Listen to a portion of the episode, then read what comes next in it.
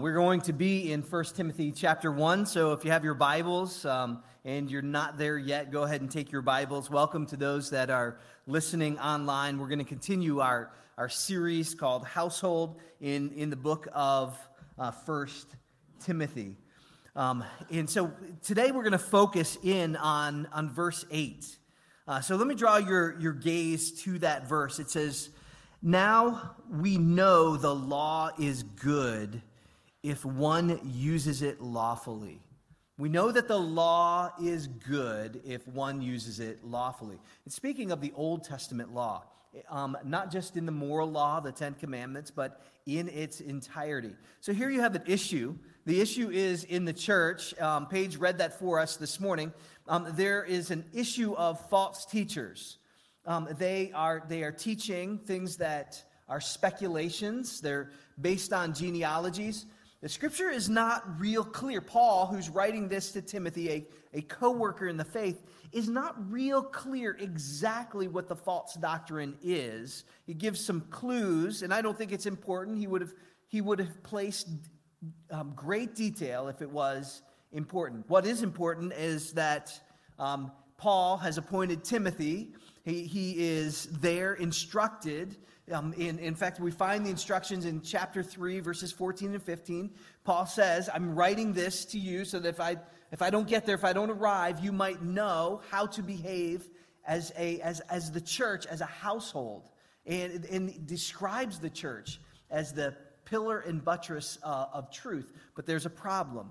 There were false teachers in the church teaching those things that are false. So here's where we're going today as we look at these verses, verses 8 through 11, um, dealing with false teachers and the use of the law.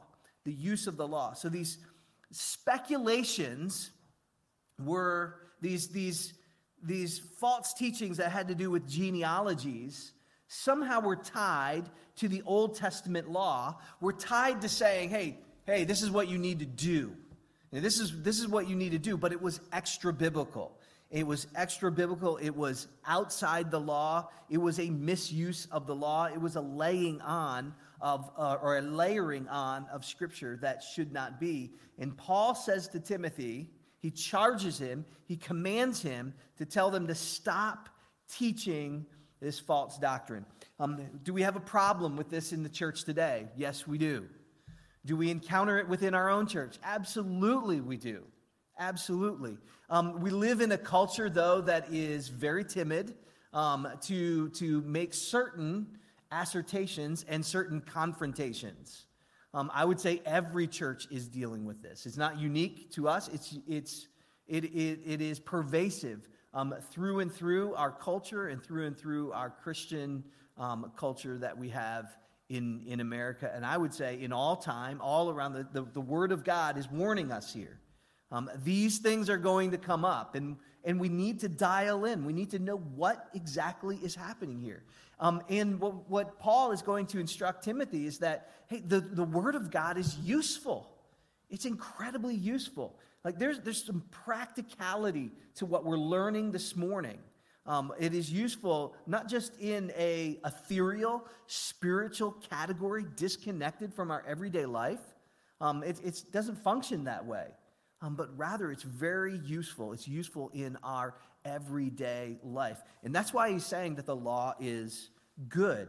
So, he, so here's where we're going. In order for families to live as a household of God, um, and, and um, you will see that families make up this larger household called the church, the household of God, as households are to live as households. Um, that is a key word in 1 Timothy, is household. In order for families to live as the household of God and the church to be the living church, or the church of the living God, a pillar and buttress of truth, we must stop false teachers and teach the law of God in accordance with the gospel. So, here's four points this morning. Here's, here's what we're, we're going to look at. One, false teachers will misuse the Bible. Okay? Paul's going to point that out to us. False teachers will misuse the Bible. Second, false teachers will often misinterpret the law of Moses. They will misinterpret the law of Moses. Um, third, the law is good and in accordance to the gospel. Um, so the two are not opposed. And then, here's the kicker the one you're waiting for. Um, okay, number four, how to vote in this fall's election. You say, like, what? Why is that number four on there? Well, we'll get there. And, um, and the Bible does provide some instruction. So hang on. Maybe that's a little teaser to keep you awake and alert and, and in there, maybe. Um, uh, but I do think that there's some real practicality in the scripture and it gives us direction. So let's dive into the Word of God. False teachers, first, false teachers will misuse the Bible. They'll misuse the Bible. Um, it, it's it's a, a, general observation here that false teachers will misuse the scriptures. And when they do, when they misuse them, um, they misuse them according to the scriptures. In other words, they use the scripture. False teachers will take the scripture and they will misuse according to the scripture. Um, that's what's happening in this passage that Paul is, is warning Timothy. And that's what's uh, the statement in verse 8 is now we know that the law is good if one uses it lawfully. Lawfully. Um, in, in a moment, we're going to look at how these, these false teachers uh, expressly misuse the, the law of Moses in particular. Um, but let's say about, let, us just talk about the scripture um, in general. How do false teachers misuse the, the scripture um, in general? Or how do you know if a pastor or a person is using or handling the word of truth rightly? Um, how does a congregation know if a pastor or a teacher or a small group leader or an individual is handling uh, the word of truth rightly? Two things come to mind. One, um, the teachings of pastors and teachers and small group leaders must be in accord with sound teaching. So, Titus, just a few books over, um, it says, Titus 2 1, but as for you, teach what accords with sound doctrine or sound teaching. And so you have this word of truth, this doctrine, this sound doctrine. We say, well, where is sound doctrine found? Um, how do we how do we get at sound doctrine? Where did Paul get his the, the doctrine that's in the, the, the Word of God. Where did it come from? Well, they received it verbally um, from Christ, right? They, the apostles received it verbally from Christ. Um, where did he get that from? Where did Jesus get his teaching? Well, he got it from where? Um, he got it from the Old Testament. Right? That's when he when he taught, he appealed to what? He appeared, appealed to the prophets. He, he appealed to the writings, the, the psalmists, the, the wisdom literature. He appealed to the law of, of Moses.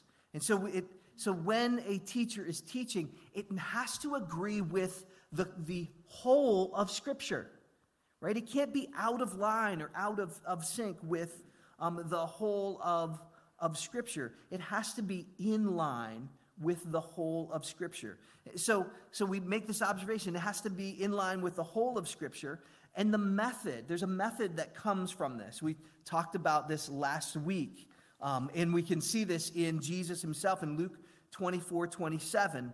Um, it says, beginning with Moses and all the prophets, he interpreted to them in all the scriptures the things concerning himself. And so a, a pastor and Congregations may know that the word of truth is being handled correctly if it's being interpreted according to the method of interpretation by the psalmists and the Old Testament prophets and Christ and the apostles and the prophets who ministered in the earliest days of the church. Um, so we, it has to agree, sound doctrine agrees with the whole corpus of Scripture, and the methodology of understanding it comes out of the methodology taught by Scripture. Okay, we can't depart from that. Um, sometimes people will say, you know, I'm looking for direction in my life, and they, you know, just like the random verse, um, and they, you know, they landed on something, uh, section about who the greatest is, who's the greatest, you know, like oh, and then, and then if you know, you go from there. That must be like a fortune cookie kind of interpretation. And there's a number of different methods of interpretation. That's a misuse of the Bible. And there's many ways to misuse the Bible. To use it correctly means that your understanding of Scripture agrees with the whole of Scripture. And secondly, the way that you came to discover that is using the same method um, that the apostles, that Jesus, that the prophets, that the psalmist, that Moses used to understand the, the word of God itself. So false teachers will misuse the scriptures, they will misuse the Bible. False teachers will often misinterpret the law of Moses. They'll often in, misinterpret the law of Moses. So, secondly, um, this is this is this is uh, complex. So, I we're gonna we're gonna move through this, and and there was a fleeting thought as to uh, maybe I need to make this a whole separate series within this series, understanding the relationship of the Old Testament to the New and interpreting the, the Old Testament and understanding the Old Testament. Um, but I think if we slowed down on every point like that, we would be in First Timothy or any book um, forever. And there's a lot of scripture to get through. And so this is one of those messages where I'm going to point to things like a tour guide and in trust that you're going to slow down and observe those things, that the Spirit of God's going to work, and that you're going to go to work and you're going to study um, some of those things. But let me be transparent about this. Even though there's complexities in Scripture, um, it does not mean that the Scripture is unclear. Um, even though there's complexities, even though it's a, a book that we can dedicate our lifetime or lifetimes to, to understand, it doesn't mean that the scripture is unclear. In fact, this, this teaching is called the perspicuity of scripture, that the meaning of the, the text um, is, is clear. Um, you, you, were, you were going into the book of Esther and um, in your Bible study and, and uh, as small groups. Um, is it so? The, the, the, book of Esther starts with um, a particular date, and then there's a second marker. It says in, in chapter 2, after all these things had come to pass. Um, and, you know, you say, well, that's a marker. There must have been some things that, that happened, and there are. Um, there's, there's lots of things that happen. Knowing, like, the external, um, what's happening around the book of Esther is incredible to, to it, it makes esther even more colorful to know that darius was defeated by the athenians at the battle of marathon and that between chapters 1 and 2 in, in the, the history of the world that Ahasuerus is, came in chapter 1 with this like chip on his shoulder and he wants to defeat the, the Athenians because they defeated his dad and so he goes to defeat them. And that's what chapter one, he's, he's like, he's warming up the, the, the armies and everything to, to say, I, I can do this. I know my dad got defeated, but I can do this. And so he has that big banquet. Well, what happens between chapter one and two, two historically? Well, he actually, you probably know this. There was a movie um, in the early 2000s that was made about this particular battle. Ahasuerus was defeated in the Battle of uh, Thermopylae, the, the, three, the movie 300. Now, do you need to know all that external stuff to understand chapters 1 and 2 of Esther and where the book is going? No. Is it helpful? Yes. But sometimes we can get caught up in the external things in Scripture and say, well, we have to know something outside of Scripture in order to know what's in Scripture. We have to know all of this culture to know what's happening. We could do this in the book even of First Timothy. In fact, there's studies, you go to commentaries, many of the commentators will commentate, will spend lengthy periods of time speaking about what's happening culturally in Ephesus so that we can understand what the false doctrine is and thereby build some kind of defense. Do we need to know those things? The answer is no, because they're not in the Bible. We don't need to know those things. Could they be helpful? The answer is possibly. But do we hold them above the Bible? No. The meaning of the text is clear. We can get to it with what's there. We just have to learn how to, to study the Bible. So, oftentimes, false teachers will, will import, they will bring things um, into the text. And here, what we do know um, from this passage in 1 Timothy is that there are false teachers who are misinterpreting the law of Moses. Um, they are not properly conveying the relationship between the law and the gospel and the progression from the Old Testament to the New Testament. Um, they're, they're not, they don't understand the organic development of the promises of God in Abraham and Moses and David, leading to their fulfillment in Christ. And, and they are bringing or they're importing um, external issues, and they do not have a correct understanding of the gospel of, of Jesus Christ. So um, they, false teachers will misuse the Bible in general. Um, here in the passage, we see that false teachers will often misinterpret the law of Moses, and that's important.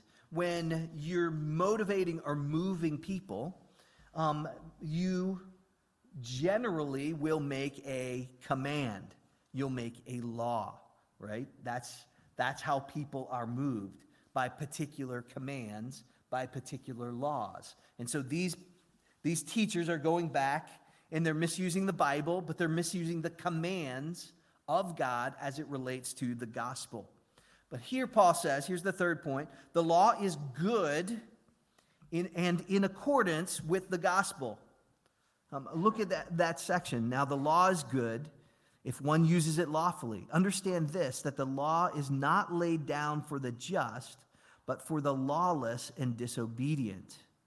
Okay, so the, the purpose of the law, it's good and in accordance, it fits with the gospel. Who is the law for? Um, the law is for the, the lawless in particular. The law is used to deal with men and women in their sin. And then after this, there is a list. And notice, notice the list that's there. He says in the scriptures, for the ungodly and the sinners, for the unholy and profane, for those who strike their fathers and mothers uh, for the sexually immoral, men who practice homosexuality, enslavers, liars, perjurers, and whatever else is contrary to sound doctrine, in accordance to the gospel of the glory of the blessed God with which I have been entrusted. So he's, he's referencing, uh, if you pay close attention to these sins, he's saying the law is good.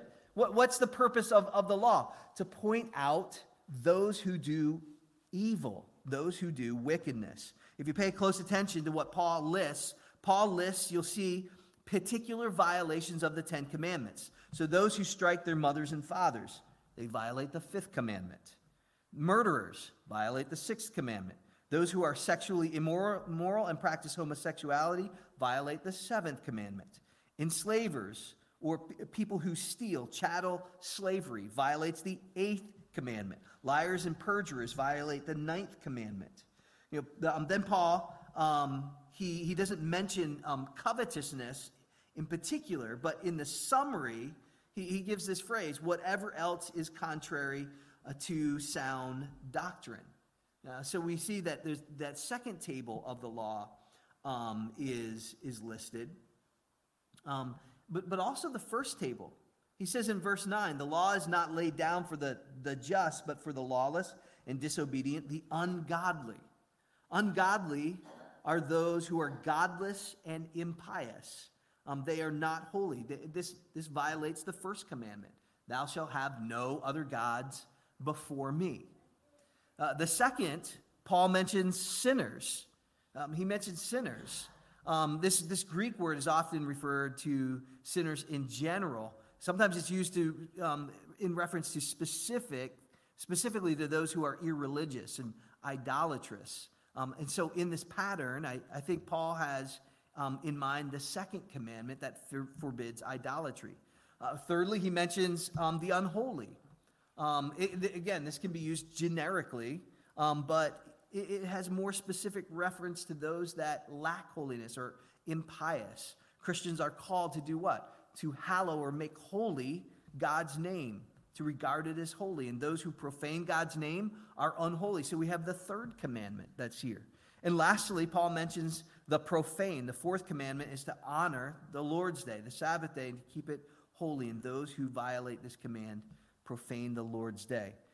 Uh, so, lastly, in this, this list, notice uh, that the law here, um, the, the law of Moses, is mentioned. It's um, it's at least alluded to, um, if not directly referenced. Um, and all of these are said to be in accordance to the gospel of the glory of the blessed God with which Paul had been entrusted. So, so there's a contrast. There, there's, they're going together, but there's a contrast. The law is not the gospel. The law is not the gospel. But the law is not it's not speculation. It's not for speculation either. It's to deal with particular problems. Um, the law is it has a particular function. It's for the unrighteous. For the unrighteous. And we know the Bible says, um, for there is no one who is righteous, not even one. So it addresses all mankind, sinners in their sin. So the question is then, in this passage, how have these false teachers mishandled the law of Moses? How have they mishandled the law of Moses? In fact, we could even broaden it up and say, well, how has the law of Moses been misused? Because we don't have the answer to that in particular. How has the law of Moses been used in this case in 1 Timothy? We don't know. But think about this. You're studying um, as a church, and those of you that are, that are at home as well, you're going through the Gospel Project. We're, we're winging our way through the Old Testament.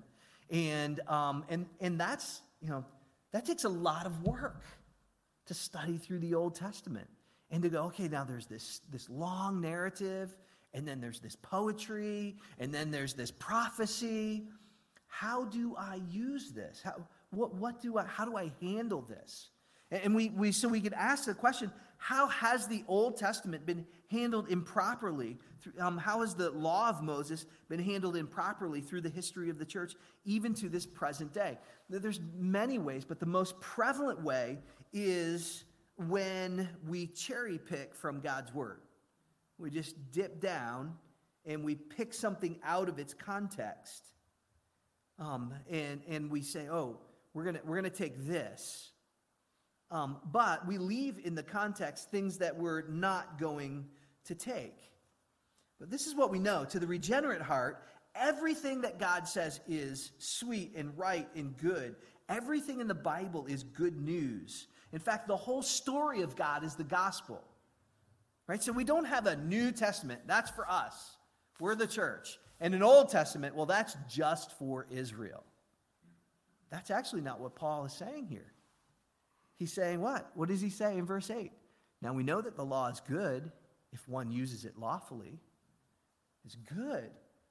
How do you use the Old Testament? How do you use the Old Testament? If we're in Christ, here's what we know.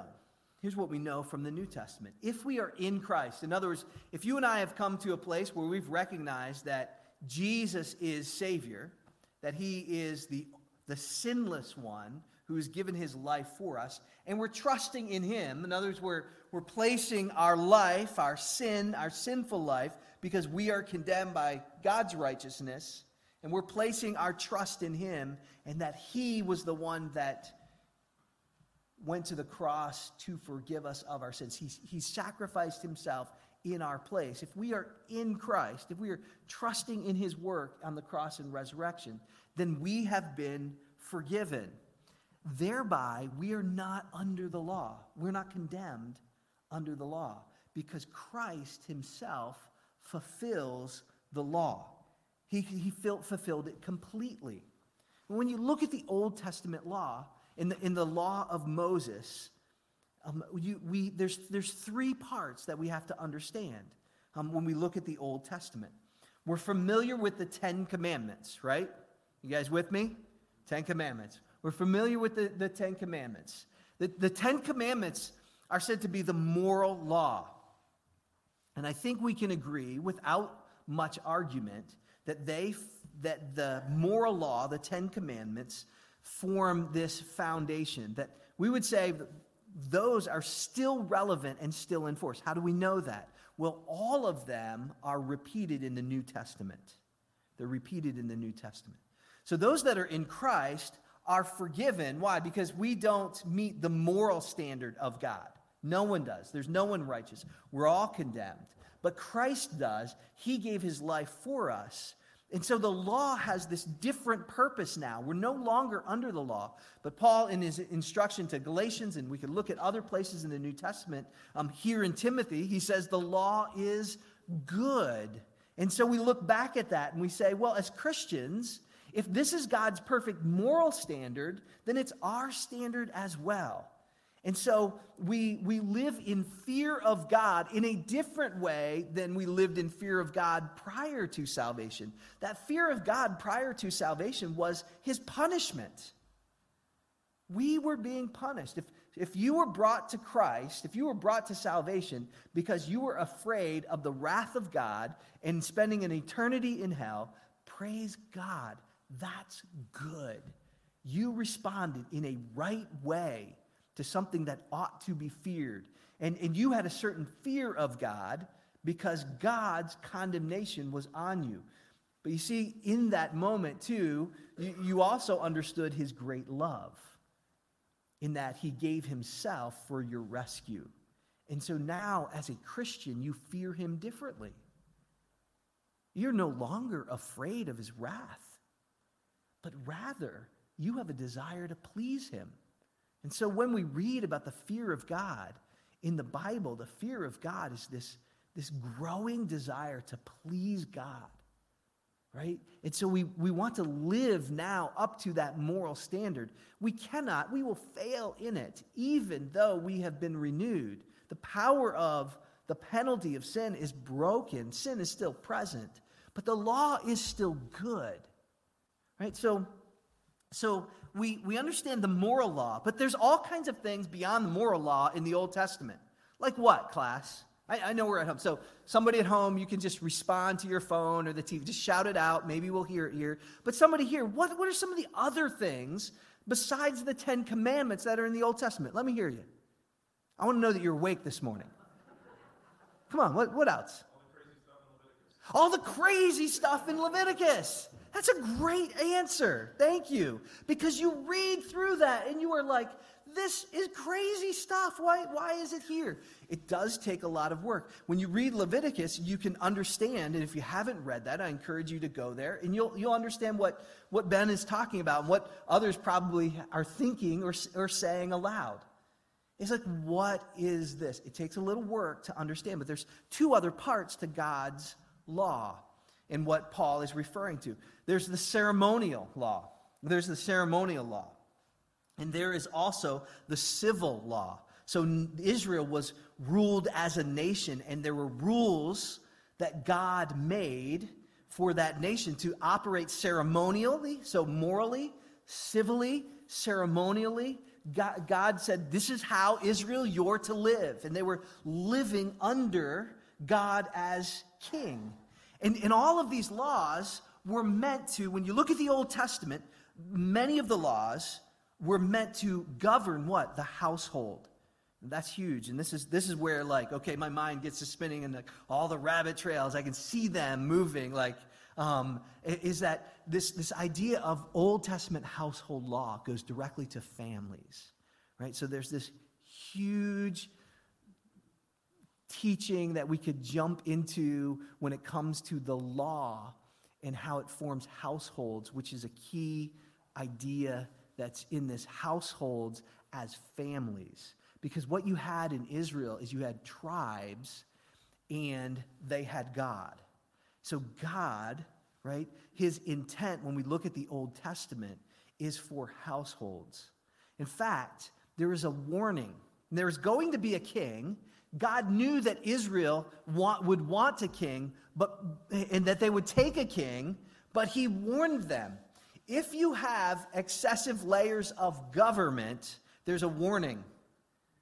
The more government you have, the more difficulty that you're going to have in your life.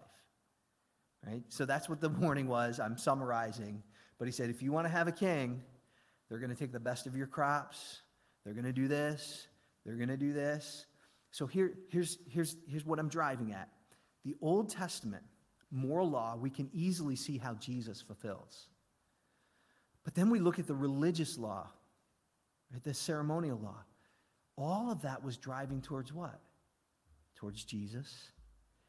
He was that lamb, and so they, they would sacrifice the lamb. He was, he was the payment for sin. He was like all of that imagery was, was, doing, was teaching about God. And Jesus fulfills that. But then we get to the civil and we say, well, what was that about? All of that was pointing towards what? Pointing towards, does Jesus fulfill the civil law? Yes, because he's the only good king that can rule perfectly over people and not break household unity. He actually increases household unity. And that's what, what Paul is saying here. Um, we know that the law is good. We use it, we use it lawfully. Now it's for, it's for those that, that are law breakers. But what the gospel does is actually makes households the pillar and buttress of truth, the church of the living God in the world. Like what Paul says in chapter 3 is like the church is showing people how to do it and how we do it. We live in this harmony between law and gospel. So, so I would say this that that the, the moral law is for today, but the ceremonial law is also for today in a different way. And, and the civil law is also for today. If you look at the Bible and you look at what Christ did, he was always going back and he was saying, Look, the Old Testament points to this. The Old Testament talks about this. This is important. Look at this. Here we have a problem in 1 Timothy, and what are they doing? They're adding to the text. They're going back and they're saying, they're saying well, hey, we've got this, and it, they're misusing the text. They're potentially, they're adding to the text. Where Jesus said, no, it's good, it's all good. Now, I don't have a whole lot of time, but I, I, want, to, I want to give you two case studies here. Okay? So we can see, this is why, why I talked about the, the moral law. We can see how the moral law fits, how the moral law continues. We understand that we're not under the law, but yet the law is still good for today. But what about, um, what about the civil and the ceremonial? We tend to misuse the Old Testament by disregarding these things and saying, well, that was for the past that's essentially, we say, well, that's really not good for today. That was for another time and another place. But Paul's not saying that. He's, he's appealing um, to this. So, so we, we could say, well, there's certain things that are, that are said in the, in the New Testament, and we need to live by those. But certain things in the Old Testament are not repeated. And some people would misuse the Bible by saying, well, because we're not under the law, then if it's not repeated in the New Testament, then we really are not obligated to that. So, are we to believe that laws regarding things like incest apply to the New Testament, but laws against sex with animals, abortion, kidnapping, arson, cursing the deaf, or tripping blind people do not apply because they're not repeated in the New Testament? You go out and trip a blind person, say that's okay because, well, it's not repeated in the New Testament. No, that's ridiculous. We would, that would be mishandling, misusing. You know, how about um, the just weights and measures me- mentioned in um, Leviticus uh, 19, 35, and 36, and Deuteronomy 25? It, the law is repeated in Proverbs 11 and, and Proverbs 20, but it's not mentioned in the New Testament. I suppose that we could say it's under the commandment not to steal, the eighth commandment. Uh, but why mention these specific laws in the Old Testament if they're not reasonably uh, covered um, by the eighth commandment or particularly mentioned in the New Testament? Paul freely uses the Old covenant law in the New Testament. He's constantly applying that. He applies the law about the mistreatment of animals from Deuteronomy 25. The laborer is worthy of his, his wages in 1 Timothy chapter 5.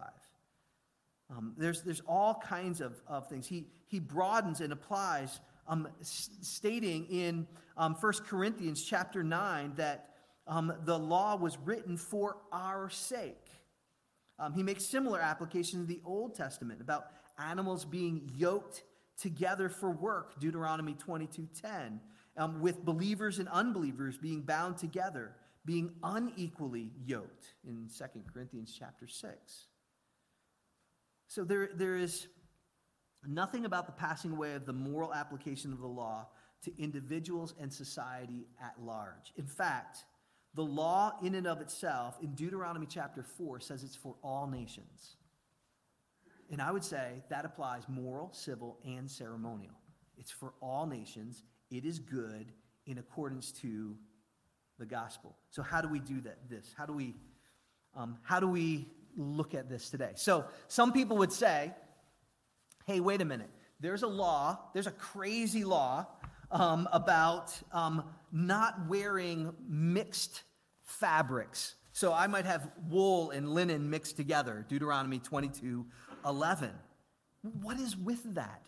Can we apply the ceremonial law that's in Deuteronomy chapter 22 and Leviticus 19 19. You, shall, um, you shall not wear garments made of two kinds of material. Can we apply that today? Absolutely, it applies. It applies today because you got to go back and you got to say, what was that for? It absolutely applies. So, so in that law, the, that ceremonial law, the congregation was to have, like, let's say, 100% cotton t shirts, right? So your t shirts have to be 100% cotton. That was the law. No mixed cloth. But if you study the New Testament, the priests' garments, what were they made of? They were made of mixed clothing. Right? There was, there was a delineation between the congregation and those that were the mediatorial representative of God that held that office. There, there was this separation. But when Jesus comes, is there that separation in the New Testament? No. In fact, what does the New Testament call us? A kingdom of priests, right? We, we are a royal priesthood.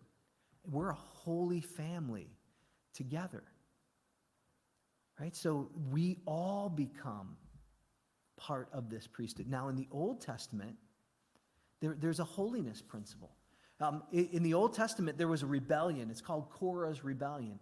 It's when the people took on what God said is reserved for priests only. There was this separation between the, those that functioned as priests and the laity. But when Jesus comes, there is access to the Father through Christ. So, does that ceremonial law pass away?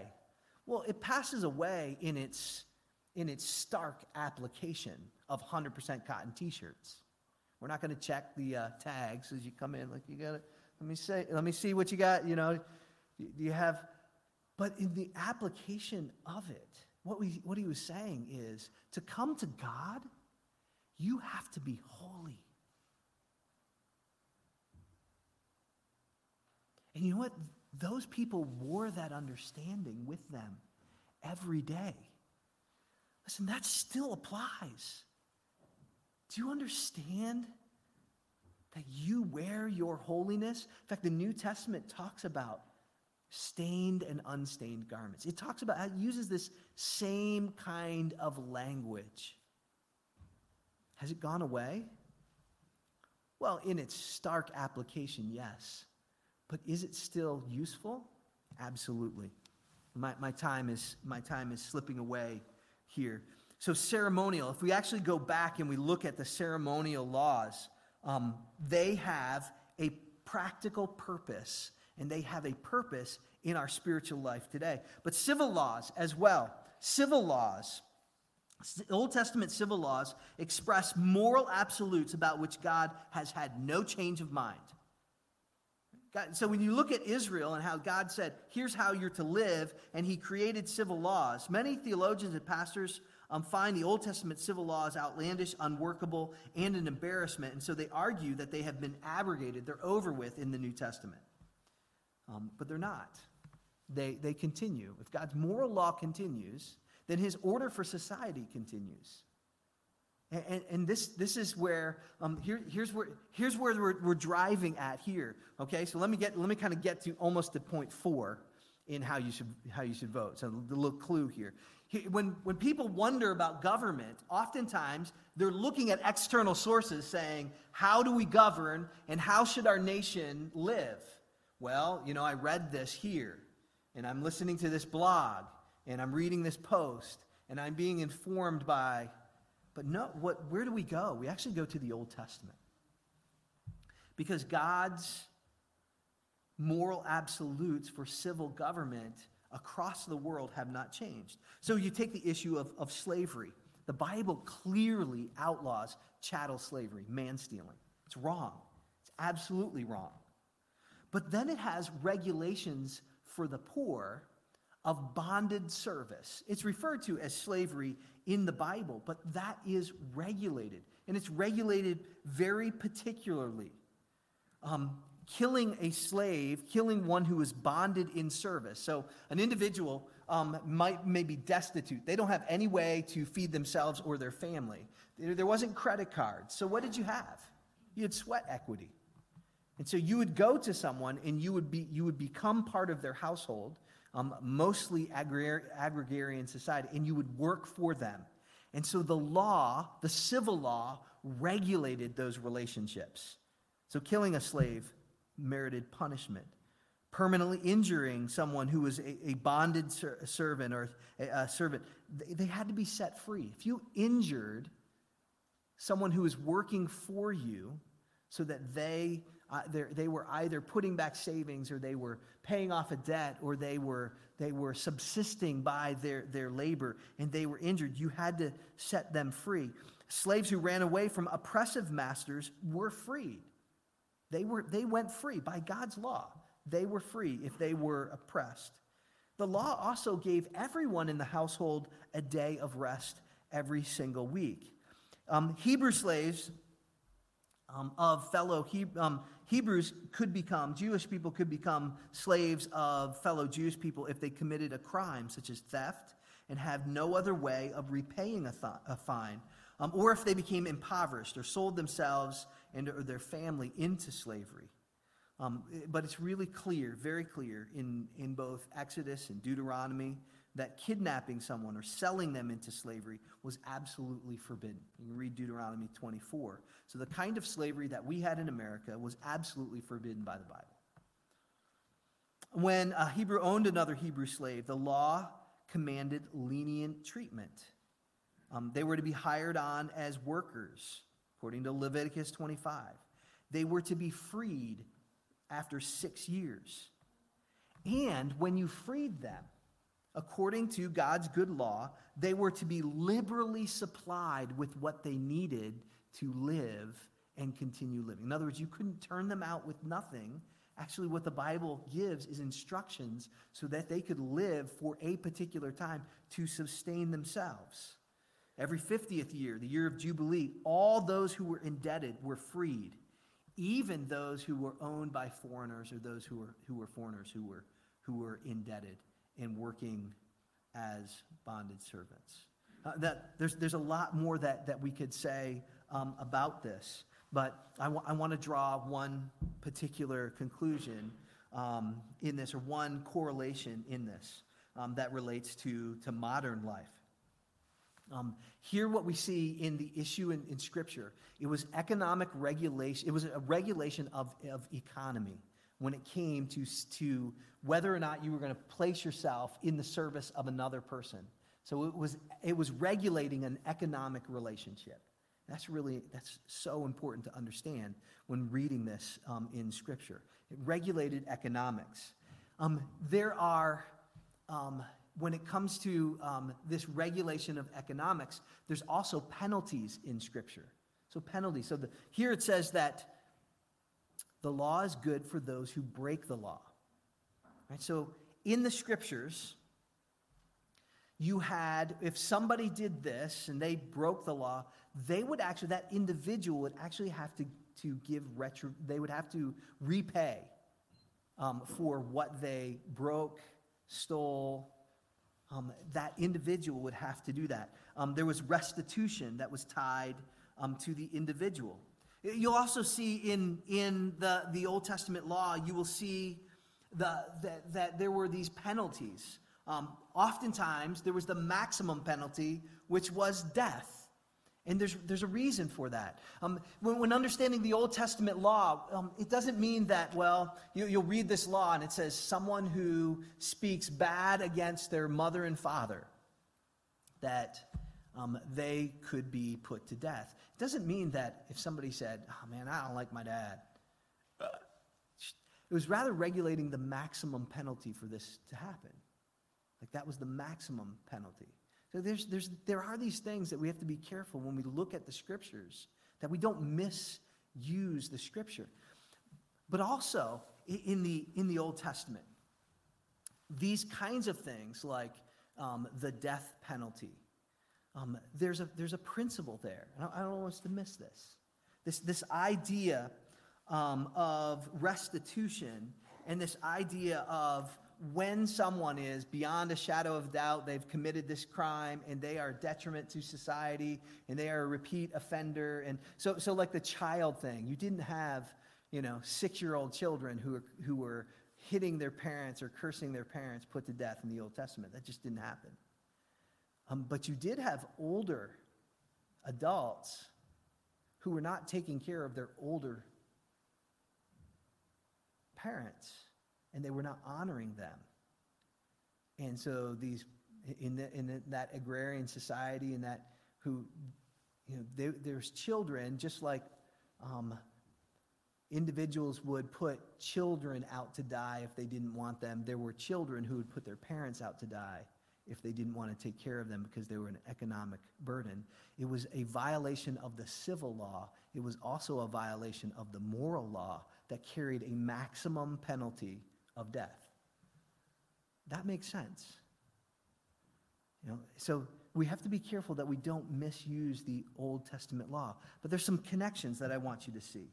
Restitution was tied to the individual.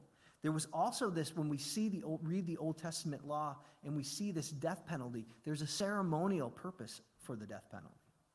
Why? Because of the holiness of God.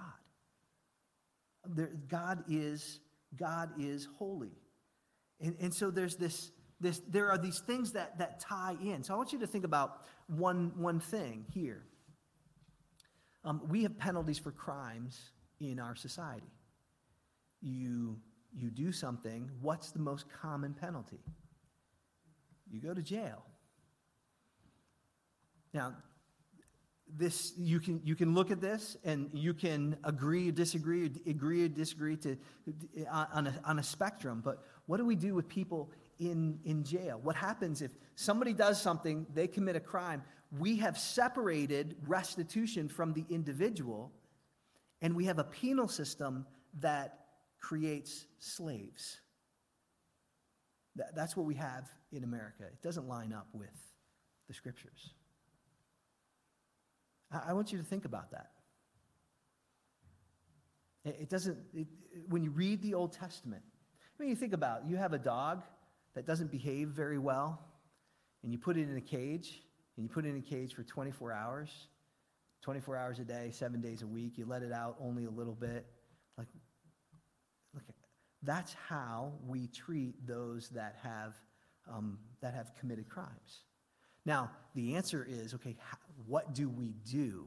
Right? That's the next. How do we handle that? That's a big question. And I don't have the answer for that. It's a big question. But when you look at, that's what we say, like, are we doing things perfectly? No. But do we need to look at the Bible and what the Bible says? God's law is good, and it addresses these things of law breakers, and it gives guidance in order how to do that. It gives wisdom.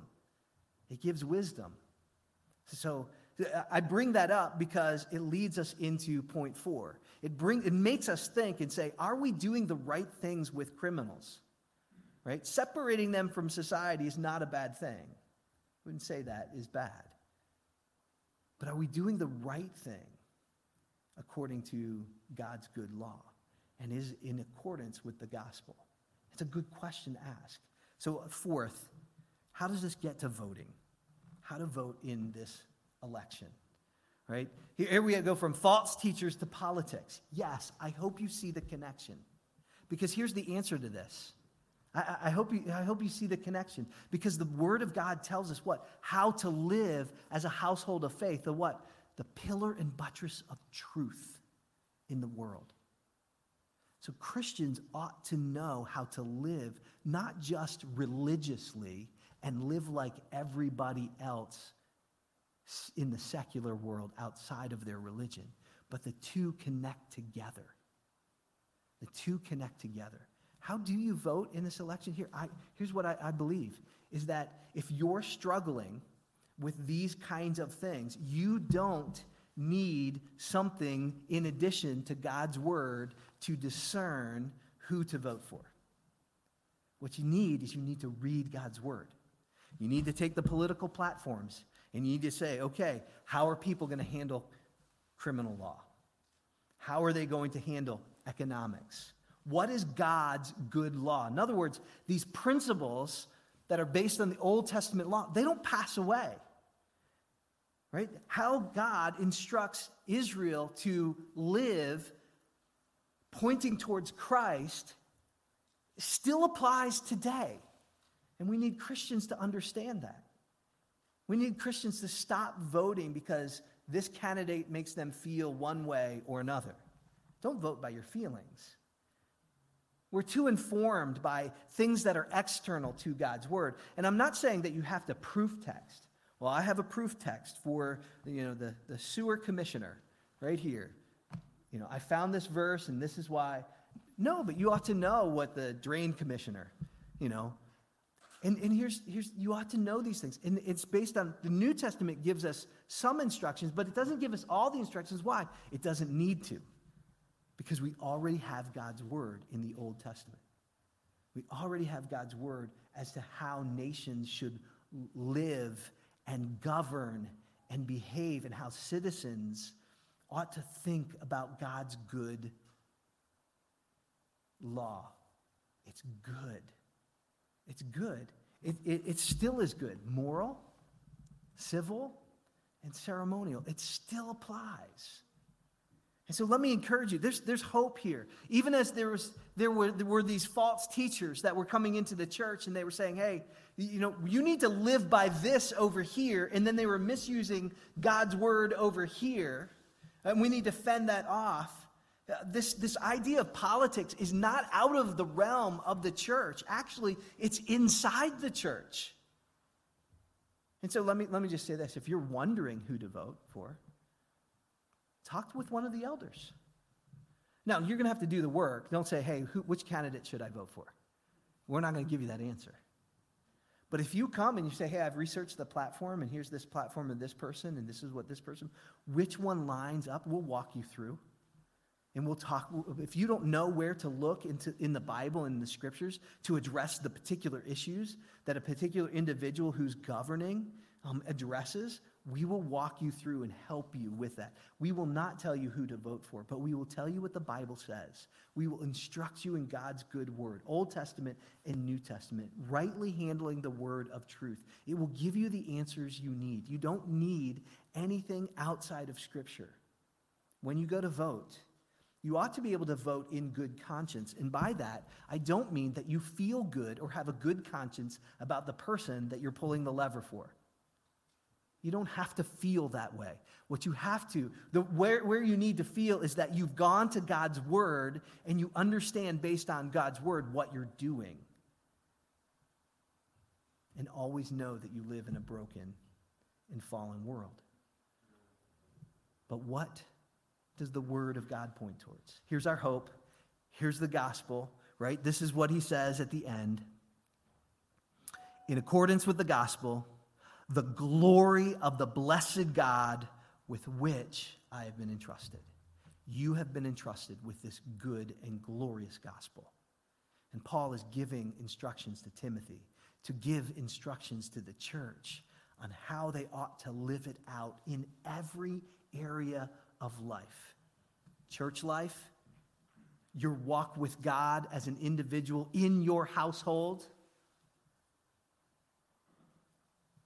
how to live as a citizen, a citizen of heaven and a citizen here on earth.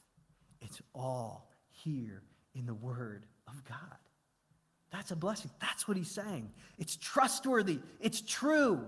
And as the church, right, we have this moment in history that we get to say we're the church of the living God and we know the truth of God and we can we have confidence. Why? Because God gives us direction in a broken world and our hope is in Jesus Christ and in him alone.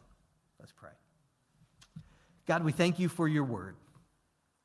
And we so cherish the fact that you have given us direction. Um, we are not left to hearsay, to social media, to the, to, to, to the newspaper, to the, the evening news. We, um, we know how to navigate, and our confidence is in you. And so, Lord, guide us. Help us to be like the Bereans who dug into the Word of God, who had questions, and they went to God's Word. And Lord, we ask that your Spirit would teach us, that, would, that your Spirit would illumine us, um, and that you would work in our hearts and our lives. Lord, make your church, make your church that stalwart of, of truth. May we be alive and active and unapologetic. And our aim is the same as Paul here says in Scripture that the aim comes from a heart of love. We pray this in Jesus' name. Amen. We're going to give you just a few moments at this time to, um, to go to the, the church app um, or to www.northbridge.me and just to be able to think about okay, what am I going to do with this? Um, where am I going to, where am I going to take um, the Word of God today. So I would ask if you would just take out your phones and just spend a few moments before we respond um, through the table of communion, the giving of our tithes and our offerings. Um, and maybe that's to say thank you. Thank you, God, for your good direction. Um, maybe it's to spend some time in, in, praying and saying, you know, I've got some work to do. Um, you know, there's, there's some that are out there that have been, you've been apathetic in your approach to the issues that, that are at stake. Maybe you have um, maybe you have responded with your feelings to, to many of the things. Maybe you're leaning on things that are external to God's word. I, I don't know what the Spirit of God is working on and doing in your heart. That's up to you and God, and I'm going to trust God for that. But I'm going to trust that His word in these next few moments uh, will work in your heart and your life. And those of you that are, that are at home, I, I would trust that you take just a few moments as well um, to respond to the, the Word of God. Just go to that connection card. Fill that connection card out very prayerfully and, and consider what, what God would have you to do. And if you need help, if you need instruction, we're happy to give you not our opinion, um, but we're happy to open God's word and to guide you in the truth of God's word. And just, just ask for that using that connection card, and we would be glad to help you take those next steps.